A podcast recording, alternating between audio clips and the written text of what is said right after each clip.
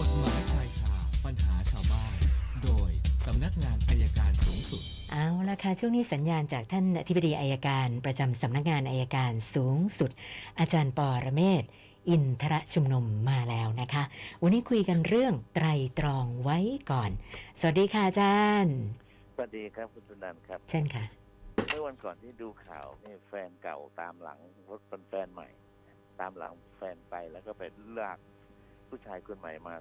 มาทำร้ายเนี่ยค่ะ อันเนี้ยจริง ๆ แล้วมันมันต้องถือว่าเป็นการทำร้ายโดยไตรตรองไว้ก่อนนะครับมากระทืบมันเสียจนสลบเนี่ยทีนี้ผมเห็นเขาตั้งข้อหาเป็นแค่ทำร้ายธรรมดาจริงๆกรณีอย่างเงี้ย ติด GPS ตามหลังเนี่ยถือว่าเตรียมตัวไตรตรองไว้ก่อนก็ฝากเป็นข้อสังเกตกับคนที่วางแผนอย่างเงี้ย ต้องรับโทษหนักขึ้นครับตามมาตรา290 98ครับ ค่ะค่ะเอาละสั้นๆ วันนี้มีค่ะประชุมอยู่ด้วยเชิญนะครับอ๋อค่ะ เริ่มที่คุณพีรนุชค่ะอาจารย์สอบถามมาบอกว่ากำลังจะต่อเติมบ้านคือไปซื้อบ้านหลังใหม่ไว้ ทีนี้กลัวปัญหาผู้รับเหมาทิ้งงาน ก็เลยอยากจะขอคำแนะนำอาจารย์หน่อยว่า เราควรจะทำสัญญาหรือว่าทำยังไงดีอะค่ะอาจารย์ ต้องทำสัญญาทั้งหมดนะครับ ทั้งหมดทำสัญญาถ้าทิ้งงานจะมีค่าปรับยังไงต้องเขียนให้ชัดครับอ๋อนะคะ แล้วก็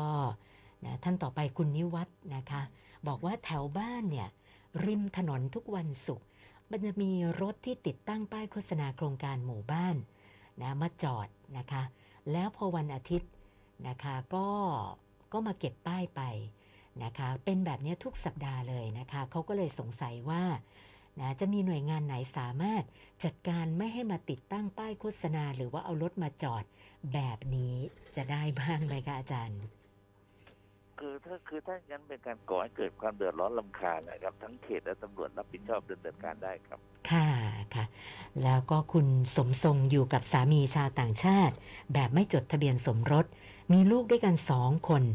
นะเขาบอกว่าจัดตั้งบริษัทร่วมกันโดยใช้ชื่อตัวเอง เป็นผู้ดำเนินกิจการนะคะ ทีนี้สามีเนี่ย มีภรรยาที่เขาจดทะเบียนสมรสในต่างประเทศ ก็เลยสงสัยว่าเกิดสามีเสียชีวิตขึ้นมา ครอบครัวเขาที่ต่างประเทศ จะมาเรียกร้องสิทธิ์อะไรในบริษัทได้หรือเปล่าอะคะอืมถ้าเป็นภรรยาที่ชอบด้วยกฎหมายก็ใช้ได้ครับ คือคือต่างประเทศภรรยาต่างประเทศสามารถมาเรียกร้องได้ใช่ไหมคะครับ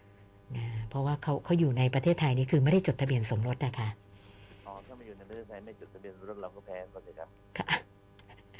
แต่ถ้าจดนี่ต่างประเทศจดแล้วคนหนึ่ง แล้วอยู่ในประเทศมาจดจะกลายเป็นว่าเราจดซ้อนไหมคะอาจารย์ ซ้อนครับซ้อนครับก็ไม่ได้อยู่ดีกฎหมายไทใช้ไม่ได้คนหลังเป็นโมฆะครับอ๋อค่ะนะท่านต่อไปเมื่อคืนขับรถขึ้นสะพานข้ามคลอง แล้วมีจักรยานยนต์ย้อนสอนมา ชนกันได้รับบาดเจ็บ